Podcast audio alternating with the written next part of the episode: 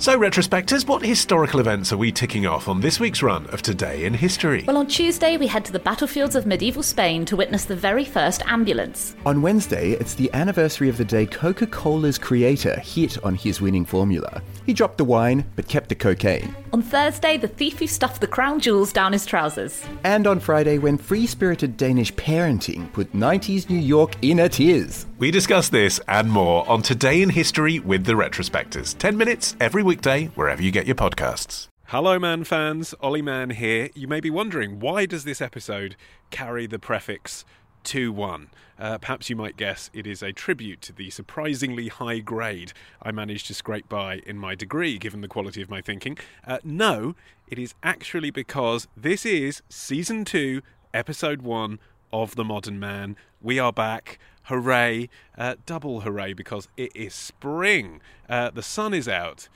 Sporadically. Uh, so I'm speaking to you from my garden at Man HQ. Sun on my face, tits in the background.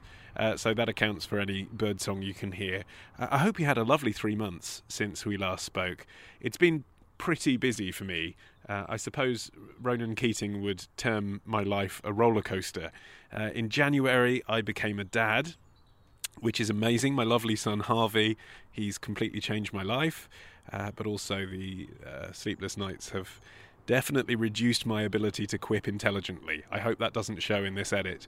Uh, then in February, just a week after my son was born, my, my dad died suddenly. Uh, he wasn't ill or anything like that, it was just really, really sudden. So that was a massive shock, and obviously obviously pretty full on. Uh, and then in March, I lost my job. Uh, I'm no longer in possession of a weekly radio slot, although I hope that's going to change very soon. Uh, so yeah, I could do with a quiet April, really, if that's okay. Uh, and what what could be more stabilising? Than returning to your ears on a weekly basis with another run of 10 magnificent episodes of this podcast. Uh, I'm really excited about the interviews we've got lined up, actually. Ollie Peart is back on board, Alix Fox is back on board, and we've been inspired to come back for another season because you have all been so generous in donating to the show. Uh, if you've done that, thank you. If you've left us a five star review on iTunes, thank you for that. Uh, and if you are as excited as I am about this new series, please tell your friends on social media. Use the hashtag MM2, uh, as in the Roman numerals for 2002. Hashtag MM.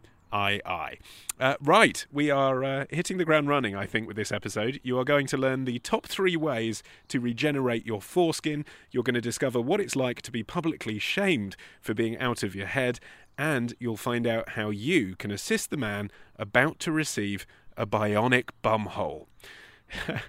it's good to be back. On this week's Modern Man, Walk more sexy, sexy but angry, which is a very confusing two emotional states to try and reconcile. I'm tutored in the art of male modelling by the man who was once Britain's most hated student. I met Dane Bowers once, it was all I could think about where his foot had been. And Alix Fox dips her toe into the murky waters of circumcision. But first, it is your essential guide to all the hot trends of the week that you'd otherwise be completely oblivious to, like some kind of functioning idiot. And the man with his finger on the pulse is Ollie Peart. Ollie Peart, hello. Hello. How's your finger? Uh, pointing. What are the top trends of the week, Ollie Peart? Fear. Right? Nothing new there No. Indulge me for just a moment, right? for just a moment. 11 episodes in. Politics. Ollie was a once respectable profession where the worst thing your politician could do was purchase a duck house on taxpayers' money. But now, those golden days, they're gone. You're looking at me confused. Well, I'm waiting to see where you're going with this. We live in a time, Ollie, Yeah. where you or I could be annihilated by a psychopathic basketball fan, senior to me by only two years, or be blown to smithereens by vulnerable brainwashed youngsters as the country's terrorism threat level stands at severe. Has this we live suddenly at... become Welcome to Night Vale? No, I'm just- completely lost. No, just hear me out. Uh-huh. Just hear me out. We live at a time, Ollie, where a man with a flattened guinea pig on his head and the mental age of my shoe size Is this you doing your Trump material? Wait, no, no, no, look, hear me out. Bloody hell. No, I'm Have you making... seen John Oliver on the internet? And Brexit. I was going to add a joke about croissants in there. Well, I, all is forgiven. I, I reclaim what I said. Anyway, I want Yeah. to talk to you about politics of fear because Bor- a big Boris thing. has got funny hair too. Yeah, well, yeah, he does have funny hair, but that, that wasn't the croissant joke. It was Okay. just, yeah, but whatever. I want to talk about politics of fear. We've got Brexit, Trump, and all that kind of stuff. It is a trend. I think that's fair. So for Brexit, uh, for those of you that don't know, Brexit is uh, a referendum that we're having in summer that will determine whether or not Britain wants to leave or stay in the EU. Right. So I thought I'd do some actual journalism. Yeah, well, I'll be the judge of that. You hear lots of opinions on Brexit coming from okay, these big companies think this, this person thinks this, and the arguments are. I mean, it's all a bit of a mess in my head. I don't really know which way to go. So I thought I would ring around some companies that you probably haven't heard their view on Brexit to see what they think. The voice of Britain. The Financial Times has been doing this, Ollie Peart. What? You know, I know you're trying to cut through here. I bet we- you they haven't know- rung the people I've called. Probably not. I mean, we know what the chief executive of BP thinks and what the chief executive of Marks and Spencer thinks. Who have you spoken to? Exactly. Halfords. right, so I gave Halfords a call. Uh-huh. They said, we'll call you back or email you. Yeah. So they emailed me and they said, hey, Ollie, this isn't one for us right now. That's what they think. Right. Okay. I've got a few here. Yeah. I emailed Carpetright. Yeah. Nothing. No answer. Really? No response. Disgrace, really. Well, I imagine a lot of fabric comes from uh, Italy, for example. exactly. Yeah. Jewsons, no answer. West Cornwall Pasty Co, left them a message, no response. Now, the West Cornwall Pasty Co, I think, will want to uh, have Brexit. because they want to be independent from us. It's, yeah, exactly. Don't they? It's the first step to an independent Cornwall, number Yeah, one. yeah. Number two, I imagine all of their ingredients are sourced locally. Mm-hmm. Um, and they don't want any of those French croissants coming over here and stealing our pasties. Damn right, Delice de France, go away. Exactly. I rang WH Smith. I mean, they've got a lot of other concerns. Frankly, you know, change that carpet, sort out your lights, stop giving away water with the Telegraph. Oh my god. I hate the what? fact that they're the, the leading newsagent in this country because they're so depressing. You go in the shops and they're really depressing and they don't sell what you want. I think you're going to hate what they said then. What- Did they say, we'll give you the answer if you buy a giant whole nut for a pound? no, I wish they did say that. What they did they said say? no comment, but we might comment later. But as yet, they haven't. we might comment in a year's time and Yeah. pretend it's a magazine They and, haven't. and sell it as if it's a magazine, it's actually a book that we publish. Screwfix. They told me to email, did, no answer. Hmm. Innocent Smoothies, emailed, no answer. Cash Converters, emailed, no answer. Majestic Wine Warehouse, called them, no answer. EasyJet, they were going to send through the details. He said, yeah, fine, we'll do you a couple of lines on that. Gave him my email address. I think they spelt my name with a D because he didn't write it back, so they haven't actually got back to me. Big companies, and I thought, I'm having no luck. Yeah. I'm going to ring some local businesses. Um, I don't want to know what Raj's newsagent said. no, Tolly Patisserie, Kentish Town. Do you want to hear what they said? Actually, have you ever been to Tolly's Patisserie? No, is it good? It's great. I used to go there for lunch every day when I worked in Kentish Town. Big shout out to Tolly's. Never thought I'd ever get to say that. Okay, well, do you want to hear what he said? I think they're going to be pro. They want to stay in because there's a lot of Italian food there. Yeah, well, I I don't want to jump to conclusions, but he sounded Italian, so I presume he's Italian. And he said, "It's like a marriage. I don't want to force anyone into anything. If you want to be single, then you should leave. But if you want to stay friends, stay in." So there you go. So the Ollie Peart solution to the politics of fear is to ring around the independent Italian owners of patisseries in the uh, Greater London region and just ask them whether or not they feel attached to their mother country. I just wanted to see what people think because I don't feel like I'm getting those answers from the news because it is a rhetoric of fear. I just want to know what everybody else. Thinks. Well, good. I'm sure everyone feels really informed now. We know what uh, Screwfix think. Uh, what else have you got for us, Ollie? Tay. Tay. Tay is an artificial intelligent Twitter chatbot. Oh, this is the Microsoft fucking things up story. Yes. I saw this. This was hilarious. Okay, so you know quite a bit about this then. Microsoft created an AI chatbot on Twitter and then it went Nazi. Yeah, a chatbot aimed at 18 to 24 year olds and it just went mad. But the, the point was to demonstrate the AI capability of Microsoft's labs, right? They were saying, look, we can have a computer that will learn from 14 and 15 year old girls, basically. Yeah. And then talk in their style to other people that want to interact with it. And look how human it is. And then it started saying things that were politically objectionable. But then people asked it things like, do you believe the Holocaust ever happened? Exactly, yeah. There's not really a right answer to that in 140 characters, apart from yes. But what they did do is demonstrate their capability of AI, didn't they? They did a very good job of that, and it wasn't very good. But the game I wanted to play was Tay versus K-Tay, as in Katie Hopkins. right? Right? So wow, you've this is you've come on leaps and bounds in this series, Ollie. You look perplexed by my No, no, preparations. yeah, you've been prepped. You've called round press offices. You've read about politics, and now you're going to play a game you've actually researched. Well, Matt told me off the producer for not like preparing last time, so I thought I'd do that. But basically, I thought I'll try and find the closest person on Twitter to what Tay is tweeting and see if you could spot the difference between the tweets. Love it. Okay, first one. I don't believe a fetus is a baby. I suspect Katie Hopkins is not particularly pro-choice, so I think that would be Tay. Kate. Is it Kate? It's Kate. Okay. I'm Kate. How about this one? Life expectancy in Scotland for birth uh, 0708 is 59.5. Goodness me, that lot will do anything to avoid working until retirement. That's definitely Kate. That's Kate Yeah. Hopkins. At the Big Brabowski, Ricky Gervais learnt totalitarianism from Adolf Hitler, the inventor of atheism. That would be Tay. That's Tay. Because it makes no sense. Yeah, and It that- sounds a bit like something someone would write on Twitter. So yeah. Exactly. The point is, it's actually really easy to tell the difference, Hmm. isn't it? I mean, yes, she's tweeting really offensive, horrible stuff, but ultimately, the artificial intelligence that they've created is terrible. No, but that's you. You can't judge it at this stage because the whole point was to, for it to. The longer that that had stayed active, it would have got more and more accurate. The, the, only problem is that it's a sort of devastating critique of, of Twitter and what people write on Twitter, isn't it? That after five days, it, it ended up being a complete neo-Nazi. Oh, it was horrific. Yeah, it was tweeting some stuff because I tried to get some of her other tweets, and quite frankly, they're way too offensive for us to even begin to utter. And finally, Ollie Peart, what has been uh, prodding you in the zeitgeist of uh, trend brain? Hashtag my final poops. Right. An ex colleague of mine uh, called Paul suffers from Crohn's disease. So you heard of Crohn's disease? I have. Uh, it's really horrible. Over 300,000 people are affected by it in the UK. I've heard of it, but I don't really know what it is. It's something in your bowels, is it? Yeah, It's like IBS, isn't it? You, Yeah, like, but constantly in pain and. but it's really bad. So Right. you get like blood in your poo and Right. it hurts. You know, you can't control when you go and that kind of stuff. He's having an operation on the 21st Uh-huh. to have what he's calling a bionic bumhole fitted. wow. Yeah. So he's having part of his intestine removed and then uh, a bit of a new one put in. And he had this idea where for his sort of last month or so as somebody with their own bowels, uh, he wanted to set up a thing called My Final Poops, where he pooped in the best, most exclusive, incredible, historically relevant, exclusive toilets you could think of Oh. in London. Great stuff. Okay. Okay. And um, it started off as a joke at first, but then all the newspapers started picking it up. And I want to see if our listeners will help him on his quest. So, you, if you know somewhere that's a particularly ornate or beautiful or historic toilet that this man could poo in, Yes, then be in touch. exactly. And for But example, it's, but it's not just you've got preferably somewhere that you've got access to, right?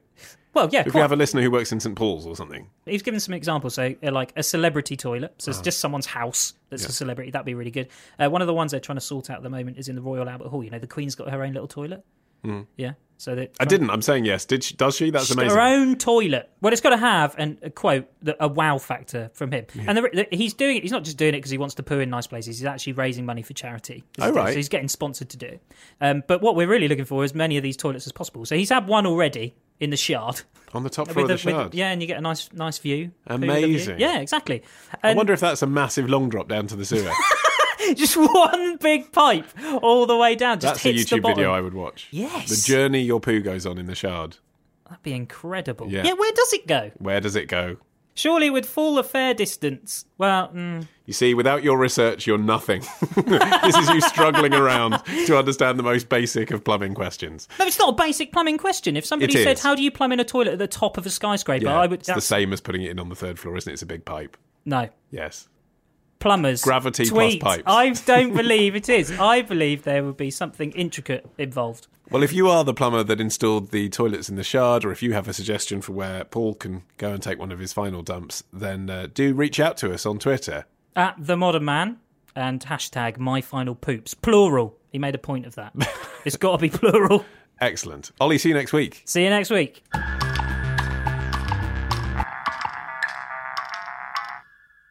Imagine being forever followed around by something stupid that you did when you were 20 years old. My guest this week, the writer and activist Charlie Gilmour, made headlines for all the wrong reasons when he was photographed swinging from the Cenotaph War Memorial during the student protests of 2010. But nowadays, you're more likely to see him parading the latest men's fashions as a male model. Uh, this surprising new string to his bow has all happened really recently, just in the last three months. So I wanted to catch up with him and ask, while it's all still fresh in his mind, about those first steps onto the catwalk and how he got to be a male model. This is Charlie's story. It was a party just before Christmas. It's quite a kind of crowded and drunken gallery opening, and this quite short woman was just staring at me very intensely from across the room. And so I said, uh, Do we know each other? And she said, No, you don't know me, but I think you're very, very beautiful. Would you like to be a model? Wow. And I sort of uh, blushed and said, "Well, uh, you know, are, are, are you sure?" Uh, and she said, "Yes, yes, definitely. Would you like to come for a casting and some test shots tomorrow?" That doesn't happen. that doesn't happen in real life. Those are the stories you hear about. well, yeah, it happened. I said, "I'm sorry, I can't really do tomorrow. I'm giving a, a speech on, on prison reform." And she said, "Oh, that's that's so interesting. Are, are you a lawyer?" And I said, no, um, I'm, I'm, an ex-convict. Um, and she looked a bit shocked and then said, oh, well, you know, we'll try and work out a time. Um, so she wasn't put off by that? No, strangely not. I suppose I don't really look like a ex-convict. And in a way, it adds a little bit of extra mystique, doesn't it? Yes, maybe. I mean, do you, have you found since you started doing the modelling, and we'll, we'll talk about your your past as a convict, as you say in a moment. But have you found that actually having that notoriety, essentially when people Google your name, there's this other whole element to your story? Uh, do you think that that's actually helped or hindered you? Um, I mean, I think the reason that I enjoy the part of my life in which I model is that it's kind of totally divorced from your story or who you are or any personality that you may or may not have. It's just you and basically your body and whether you can kind of look down a camera and pretend that you hate everyone and everything, which is kind of the the face that you're meant to pull, just like total boredom or total hatred. Um, so actually, when she said, uh, you know, she, when she didn't seem to be bothered uh, by your history there. Mm. It perhaps wasn't my explanation of her thinking, "Oh, great, you know, I've got one in the bag here that's got you know two things going for him. You know, I like the look of him, and he's got this interesting history." It might be a genuine, complete ambivalence to it because it's just about what you're physically projecting. Yeah, I think so. Yeah, I think it. it you know, I think I was speaking to a, a, a, casting director when I was in Paris. He was a, a, a casting director for for quite a big Parisian fashion house, which I will not name um, and he said the mistake a lot of models make, and it's very annoying. He said this is the most annoying thing is that they come into a casting and they say, "Hello, I'm Charlie. How are you?" And he says it doesn't make any difference who they are, what they're interested in. We don't care. They're just how did he put it? He said, "We're making art, and they're just another brushstroke." and you find that quite liberating in a way because your name does have quite a lot of baggage, doesn't it? Exactly, yeah. Yeah. So I, I actually find it very liberating that people don't even care what my first name is, never mind uh, my second name or, or what I've done or not done. So you are, I think it's fair to say, most famous for dangling from the cenotaph uh, in a picture that the Daily Mail would say shocked Britain back in 2010, mm. uh, which was part of the student riots yeah. slash protests, yeah. for which ultimately you ended up going to, to prison. Mm, yeah. What happened that day? What were you doing on the cenotaph? Hmm. Um, I mean, it's it's a it's a very hard thing to, to talk about, but essentially, um,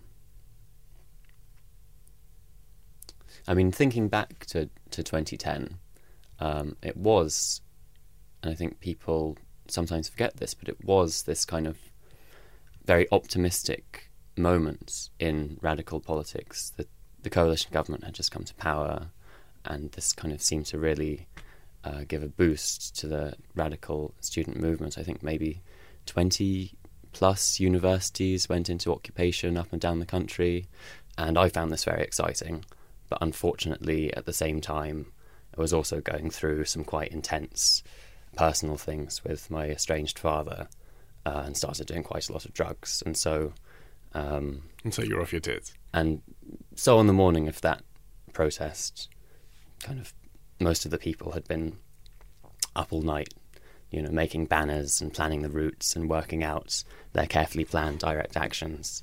And I, unfortunately, had just been up all night taking, well, actually up for three days, just taking drugs. And so on the day of the protest, what happened happened. And you became briefly And and that's the thing about the internet, isn't it? Is it's always there on Google, but of Yeah. course it was in, it, it would be yesterday's fish and chip paper otherwise. Yeah. You came briefly sort of tabloid scourge of the nation. Yeah, That must have felt very difficult to deal with. it was very unfair on my family, I think, because they really had no say in it, and they're they're quite private people. Particularly my mother. I mean, despite the fact that it was kind of me who had done the things that I'd done, my mother really came in for a lot of personal attacks in the media and on social media. A lot of it was very strange, actually. I remember there were a lot of kind of evisceration fantasies where people would. I mean, the, just the misogyny of some of the attacks was very strange. Um, one of the most intense kind of demands that, and, and a strangely common demand that that people on social media would make was that um, my mother's womb should be cut out, which is obviously unpleasant, but it's also quite strange. Yes. You know, 'cause it's kind of almost like trying to shut the barn door 21 years after the horse has fled. Um, I mean, I mention all this because I'd imagine with that as your background, yeah. When this model scout approaches you at a party and says, "Right, you you know, I think you're gorgeous. Why don't you come and model?" Mm. In the back of your mind, aren't you thinking, "Actually, no, I don't really want to do anything in the public eye. Thank you." For a very, very long time after that, I really didn't want to do anything in the public eye. But I guess time is a wonderfully healing thing. So, what happened next? So then we made some pictures their website, and then they said, "Okay, you're going to be sent to uh, Paris Fashion Week." And Bloody hell! So you were represented by an agent that quickly, that easily. They took the pictures. They were happy. Yep, yeah, we're sending you to Paris. that was it basically. What happens? Do you have to pay your own airfare and whatever? Well, that is uh, that is a somewhat contentious issue. Actually, I imagined that everything would be paid for uh, by the agency, but it turns out they actually pay for it, but they take what they pay for out of your future earnings. Mm-hmm. Just So- for going to an audition, for going to a casting. For yeah, so for for going to a casting and castings in Paris, they kind of pay for your train and for the hotel, and then when you earn money, they keep lots of the money. And you say it's contentious, but I mean, presumably, most people, when they sign up, they're 15, 16 years old, they're happy to be represented, they're not contending it. No, they don't care. I mean, they're just happy to be in Paris. I mean, as a 16, 17, 18 year old, just having a week in Paris is probably the first time they've ever been out of their family home. I mean, they're having an absolute ball. They're having the time of their lives. I mean, a lot of people, there's a parliamentary committee is currently debating whether or not under 18s should be banned from the catwalks um, for their own health and safety. And I think with female models, there might actually be there are much more pressures on female models than male models. But the young male models who are 18 and under are having the best time in the world. They're kind of going to parties, you know, secretly drinking free drinks, being told that they're beautiful. They might not be having sex, but they're definitely quite loudly saying that they're having sex. Mm. You know, at the kind of end of Fashion Week, our agent takes everyone out and, and gives them a big, proper, hearty meal with vegetables and three types of meat and loads of couscous and rice, and just to make sure everyone's actually Eating. eating and getting nutrition. Um, not because people are starving themselves, just because they're teenagers who have never left home before and they can't look after themselves. Um, I mean, yeah, if you want to find a model during Fashion Week anywhere, just go to the local McDonald's and you'll just see them because that's all they know. I mean, the cliche is that there's a lot of drugs going on behind the scenes in the fashion Mm. industry. Yeah. I imagine that cliche is true. Yes, I, I would I would say it, it, it probably is is true. Although you know they are also just naughty teenagers, and naughty teenagers tend to like drugs. Um, but when we went to Paris for the pre-castings, um, which is where you spend four days just going to castings, and there aren't any shows. Um, whenever my brothers in Garms uh, would have a, a spare moment, you know, some of them would, would go off to art galleries, not that many. Uh, others made an exped- expedition to Jim Morrison's grave to plaster it with pictures of themselves. Oh, of course. Uh, yeah, as as one does. That's what he would have wanted. And then others uh, would go off and try and score drugs. What did they do when they got the drugs? They did as many of them as they can, and then because we were going to be staying in the same hotel next time we came back to Paris, they hid them in a plant pot in the hotel, not thinking that in the time that we were away, there was a possibility that the plant might need to be watered. uh, and when they came back, they were very, very sad that their drugs were all wet. So you're in Paris. Uh, you've got this chance to be a model. You're going to a casting, but you've never actually modelled before. So how do you uh, be a model? I mean, walking, you would imagine, is a is a very simple activity that one does every day. That is an incorrect belief. Walking is a very difficult and stressful, horrible, unpleasant experience. And um, my sister works in fashion. We were on a family holiday just before Paris Fashion Week, and she was kind of schooling me, making me walk up and down in front of my entire family. Uh, kind of shouting, "No, walk more sexy, sexy but angry," uh, which is which is a very confusing two kind of emotional states to try and reconcile Yeah. while walking in front of one's entire family. But actually, it was a very, very good practice for the kind of emotional intensity of going to 20 castings a day, possibly, and being forced to do that in front of total strangers who just kind of raise their eyebrows and then send you on their way without telling you whether you've been good or bad or terrible. Okay, so you got a gig. Yeah. You were called back to Paris to be in, in what show? It was a skatewear brand, um, the casting for which was in the Charlie Hebdo building. Um, which I don't think they knew when they booked it. I think they just saw that it was a place that you could rent out for quite cheap, Yes. but maybe didn't ask why it was cheap. And to get in, you kind of, I kind of had to creep past this huge pile of roses and kind of sneak past weeping mourners who were there. Yeah, that's not going to put you in sexy angry mode. Not really. No, it was it was very bad vibes actually at the casting, and also very strange that we were just kind of trying on golden scarves that went down to the floor and kind of flouncing around in skatewear inside this building where I can't remember how many people died, but but quite a few. Hmm. It kind of underlined the the frivolity of the whole expedition. I think we had to just wait in a cold corridor for about two hours, and then people would kind of file in one by one. Some people would be sent out after two seconds because they were just told, no, you're not right, and others would be photographed and they're trying some clothes, and then you come back for a fitting, and then if the clothes fit and they think you fit the look, you do the show. But you don't really know whether you're doing the show or not until possibly the night before, which for me is very frustrating because I'm a bit of a control freak. I like knowing what I'm doing and why I'm doing it and, and what the thing that I'm doing is. Um, and the terrible thing about this show was that they got us all dressed up in these clothes and we were lining up and the soundtrack came on and it was the sound of bombs going off and then a remix of Bob Marley's Exodus Movement of the People. And it was then that I realized that I was about to participate in a fashion tribute to the refugee crisis and there was nothing I could do about it because I'd already signed the contract. I just had to walk pose and then stand on a platform and try not to actually look like I was cringing Sounds tasteful. Um, so you were a refugee in the fashion show, but I'm- wearing clown shoes and a presumably very expensive gold scarf. What does that mean? I have absolutely no idea. I mean, somehow the designers got away with it. Fashion and politics often are, are blended together in, in, in quite poorly thought out ways. Yeah. So okay, before the Bob Marley fires up on the stereo, mm. you're backstage. How many hours does it take to get ready? I think we arrived at six in the morning.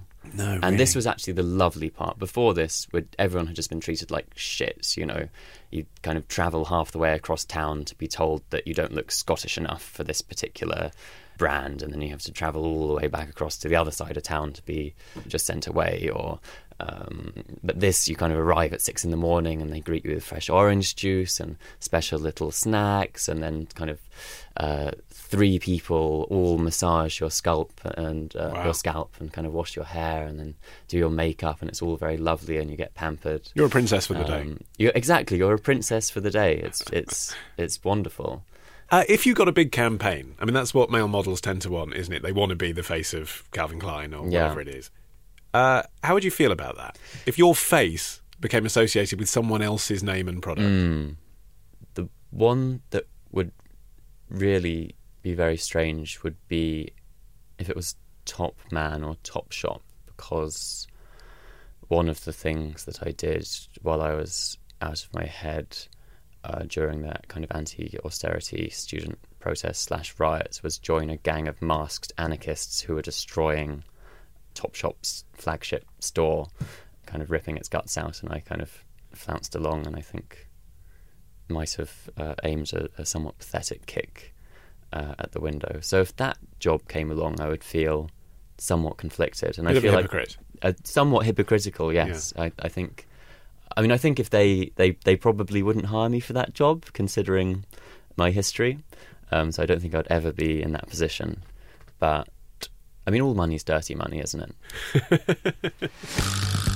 And whilst we're on the subject of dirty money, if you are able to support this show by buying us a beer, I'd really appreciate that. The average price of a pint in Britain is £3.31, about 5 US dollars. Just visit modernman.co.uk and click Beer Money to pledge us that amount each month or as often as you can afford. Big thanks to those who have bought us beers whilst we were away. There are actually too many of you to read out all your names this week because it's been 14 weeks worth of donations. But thank you, and the roll call resumes next week. You're all helping make this show happen. Cheers. It's the last section of the show, and so tradition dictates it is time for the foxhole. And as ever, I am joined by our love guru, Alix Fox. Alix, Thank how are you? Thank you for clambering into my hole once again. It's Olly. a pleasure. It's always a pleasure. For newbies, we should explain this is the portion of the show whereby listeners can submit a sex based question and Alix will use her sexpertise to answer it. But before we get to that, Alix, tell us what you've been up to whilst we've been off air. I understand you've been in Japan I have. and you met a Modern Man listener in Japan. I did. I felt so famous. I was in a wrestling themed bar at the time. Of course. Um, eating this sausage that had been kind of uh, coiled up and then hung on a bit of wire so that it looked like a cobra about to attack me. And I was chatting to this fella who um, then stopped me mid conversation and went, Hang on, you're, you're Alix Fox from the Foxhole. Was he Japanese? No. Was he a tourist? he was a tourist. Well, hello, man who was in a Japanese bar around uh, Alix's coiled serpent food. Uh, thanks for listening. What else did you get up to whilst you were there? I went to Kyoto. I went to Rabbit Island, which really should be my spiritual home. It's not an island full of vibrators, it's actually an island full of rabbits. Yeah, I've heard about that. The island used to be completely secret. It wasn't on maps and everything because during the war it was used um, as a base for manufacturing poison gas. Then after the war, that was all destroyed and everyone went away and, and left it and hung their heads about the whole shebang. And meanwhile, someone's pet rabbits, legend has it, were left on the island and um, reproduced in massive amounts. And now they're they're really tame. But let's be clear, you went there simply because it's It got the same Rabbit name as a vibrator. Yes. Well, that's what she's been up to. Let's find out what you've been up to sex wise. This is a question, the first of the series, and it is from John, who says, I was circumcised at age 10. Wowzers. Better to get it done very quickly, in my experience. Uh, for medical rather than religious reasons. Uh, I've never thought too much about it once the site itself had healed. Uh, recently, though, I was in Washington, D.C., whilst the annual meeting of the American Society of Paediatricians was going on. Nice bit of contextual detail. And there was a group of protesters outside the conference venue claiming that circumcision is genital mutilation and that the foreskin has 15 important functions that are denied to circumcised men. Uh, is there any validity to these claims, or are they drumming up outrage where none needs to exist? Alix, does a foreskin really do 15 things? And if it's that important, can and should it be reconstructed? This is interesting, this, because, you know, he's asking the circumcision question, which is fine. The reconstruction question, that's quite controversial, isn't it? So let's get to that last. Let's deal with the, the role of the foreskin first. Well, the, they, some of the most important things that the foreskin does, for a start, uh, when you're a baby, it protects your entire penis from um, the ammonia in urine and from contamination by feces. So it does serve a purpose when you're very young. As, as you go through life, it protects the tissues at the end of the penis, the glans. It keeps it moist, which some physicians have argued plays a part in making sure that sex is comfortable for both a man and a woman. And that gliding motion of the foreskin pulling back as well has been purported to, to make sex more comfortable for both parties. Plus, it plays a really big role in sensation and pleasure for the man. There are theories that the feeling of the foreskin moving back and forth plays a, plays a really important role in triggering orgasm. So, right, so this is the thing. I've lived my whole life, well, not my whole life, uh, after six days as a circumcised male. I have not noticed any lack of sexual feeling in my sexual experience, but of course I don't know any different. What is the thing, if you can put it into words, that I'm missing that I would be getting through an orgasm with a foreskin, do you think? Now, this is a big argument. Different medical professionals disagree on this. There are those who say that because after circumcision the foreskin has been removed, the glans, the end of the penis, becomes tougher and drier and more exposed, that it's more it, it's desensitized. And it can take circumcised men uh, longer to orgasm, which, of course, during intercourse can be a positive thing. Um, Not my experience, sadly. That was that was that was an intimate revelation. Thanks, Olly. Again, we'll chat about that over a pint later. I'm not saying I have a problem. I'm just saying, you know, I, I wouldn't need it to go any quicker. There are also people who say that it really makes no difference.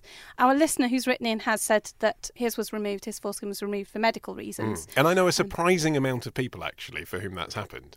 Yeah, me too. Bizarrely, I, I, I could, I, I, and I don't know what. Generally speaking, men don't talk to me about their penises, but I, I know at least five people in my friendship circle who, over the age of ten, have have had circumcisions for medical reasons. So why why does that happen? It seems to be tightness is one thing, right? Uh huh. What else? Tightness, occasionally tearing. Yeah, um, yeah. Oh, that happened to. Gareth Gates, didn't it, with Jordan? Do you remember that? Uh, I always think about Dane Bowers sticking his big toe in her food. Yes, yes, yes. Uh, That's right. I yeah. met Dane Bowers once. It was all I could think about where his foot had been Mm. inside Jordan's vaginal cavity. I'll tell you, Wow. that we're going on a massive uh, a deviation pedicure, now. But yeah. when I think of Dane Bowers and Jordan in that video, I think about their laundry basket because I've got the exact same one from Habitat. anyway, I know that Jordan tore Gareth Gates' foreskin because that's in her autobiography. Yeah, so if your foreskin gets torn, then you might have to be circumcised. If it's too tight, then you might have to be circumcised, although uh, not necessarily so. There are smaller procedures that can be carried out uh, to loosen the foreskin, or you can actually use uh, steroids, in some cases, steroid creams or massage techniques to loosen it. And it is, Um, a, you know, a, a humiliating and/or painful and/or bothersome thing to happen to you as an adult. So you can see why people use that as evidence for why guy they want to, in some way, medicalise the process of what they're doing to their babies, which most people would say is unnecessary. The thing is, though, that's not why it was medicalised in America, because he's talking about Washington, D.C. Yeah. Uh, and in America, around 80% of men are circumcised. Hmm. One little boy every 30 seconds gets circumcised, although those numbers are falling now.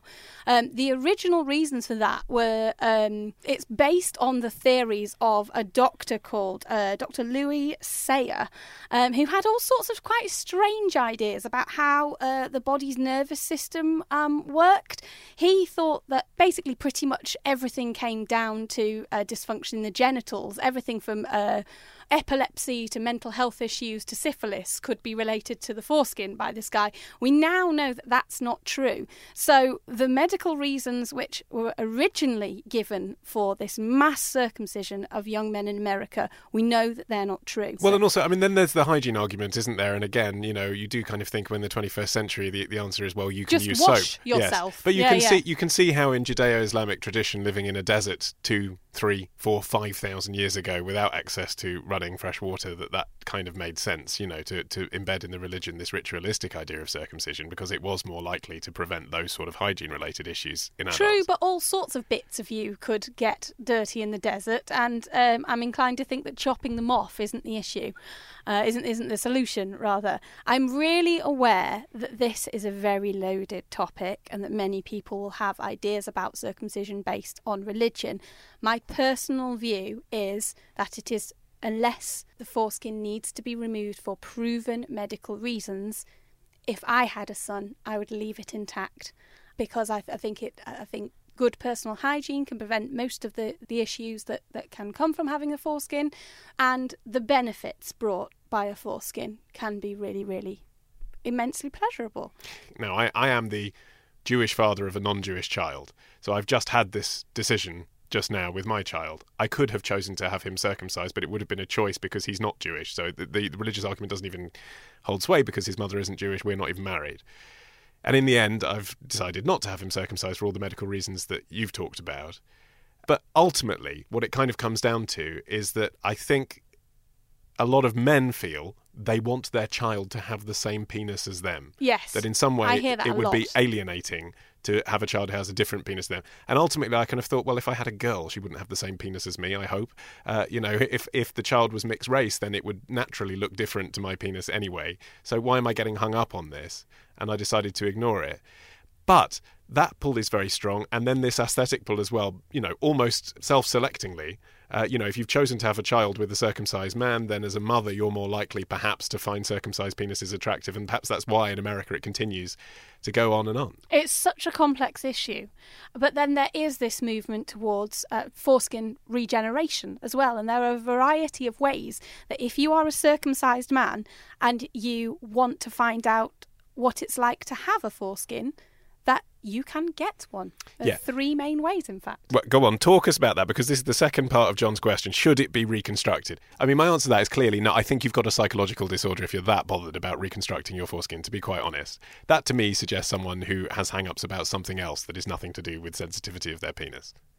Potentially, a lot of men feel like they've been robbed of a key part of them and a key part of their um, their their sexual sensation and their and their potential sexual satisfaction. But that is been- a, a slight psychological witness, isn't it? That's what I mean. It- it is it's really not- complicated. It's well, it's it's unlikely to really be affecting their sex life. What I will say is, if you want to regenerate your foreskin, you have to be very, very dedicated. All three techniques for doing so are difficult. Right, talk me through them because I remember on Eurotrash 20 years ago they did show a guy tying little weights to his what do you call it when it's not a foreskin? The skin around the head of his penis. What no what do you do skin. now? A no more skin, yeah. Yeah. What do you do now? Stretching it is the main way. Uh, It's, it's the, the cheapest, it's the most proven, uh, but it requires long term dedication. It's mo- There are a variety of ways to stretch the existing skin on your penis downward slowly over time so that um, it, it envelops the glans again.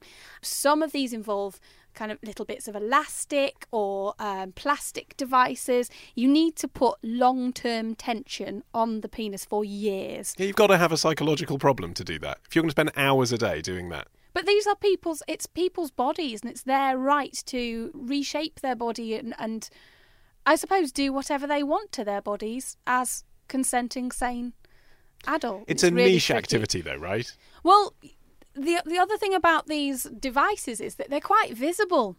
Th- There is a technique using tape, which um, is a little bit more discreet. But if you're wearing one of these plastic devices uh, for long periods of time over a, over a series of years, you, you some of them you can kind of see them underneath people's trousers and stuff. So you've got to be super committed if you want to put these little pulleys. I think that the um, the, the official term used is tugging, which might mean something different to you and and your Willie. What are the other two methods? Okay, the second way that you can regrow your foreskin is to have a skin graft taken from your scrotum uh, and and wrapped round the end of your wanger.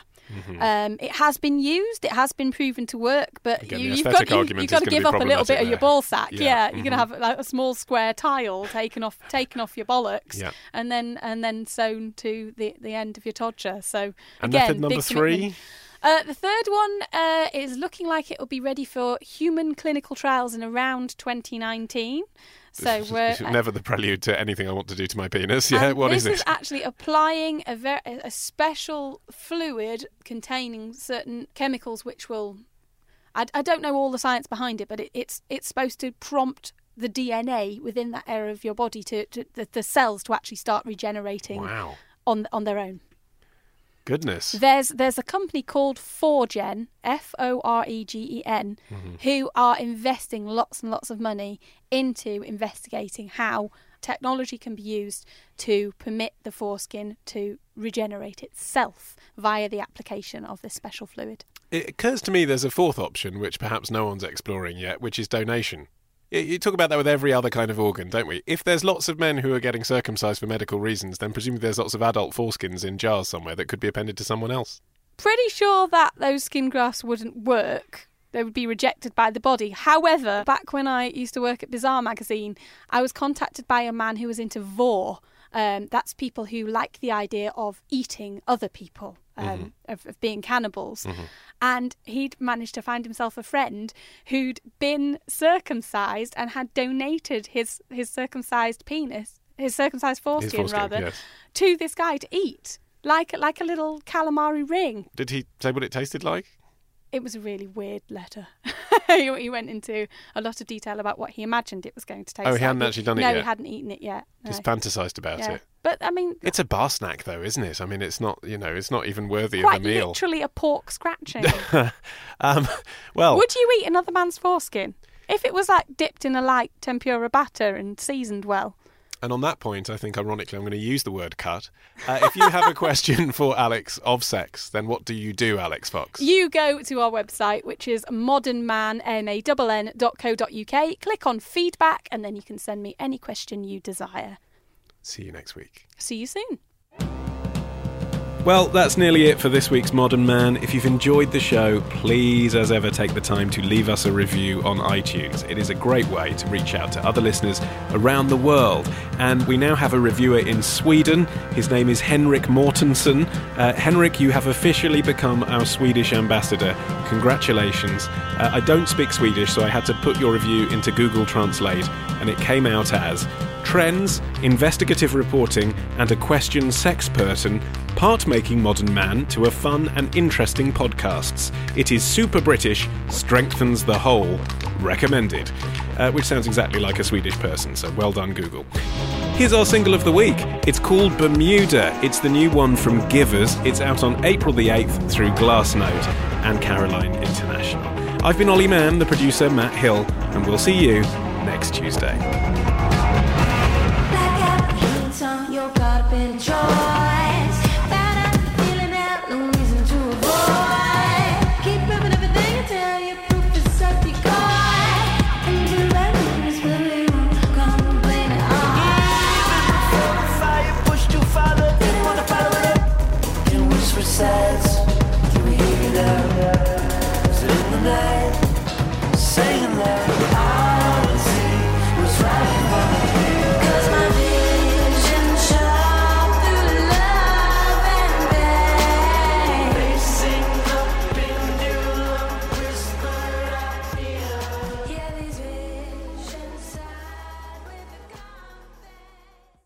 So, retrospectors, what historical events are we ticking off on this week's run of Today in History? Well, on Tuesday, we head to the battlefields of medieval Spain to witness the very first ambulance. On Wednesday, it's the anniversary of the day Coca Cola's creator hit on his winning formula. He dropped the wine, but kept the cocaine. On Thursday, the thief who stuffed the crown jewels down his trousers. And on Friday, when free spirited Danish parenting put 90s New York in a tears. We discuss this and more on Today in History with the Retrospectors. 10 minutes every weekday, wherever you get your podcasts.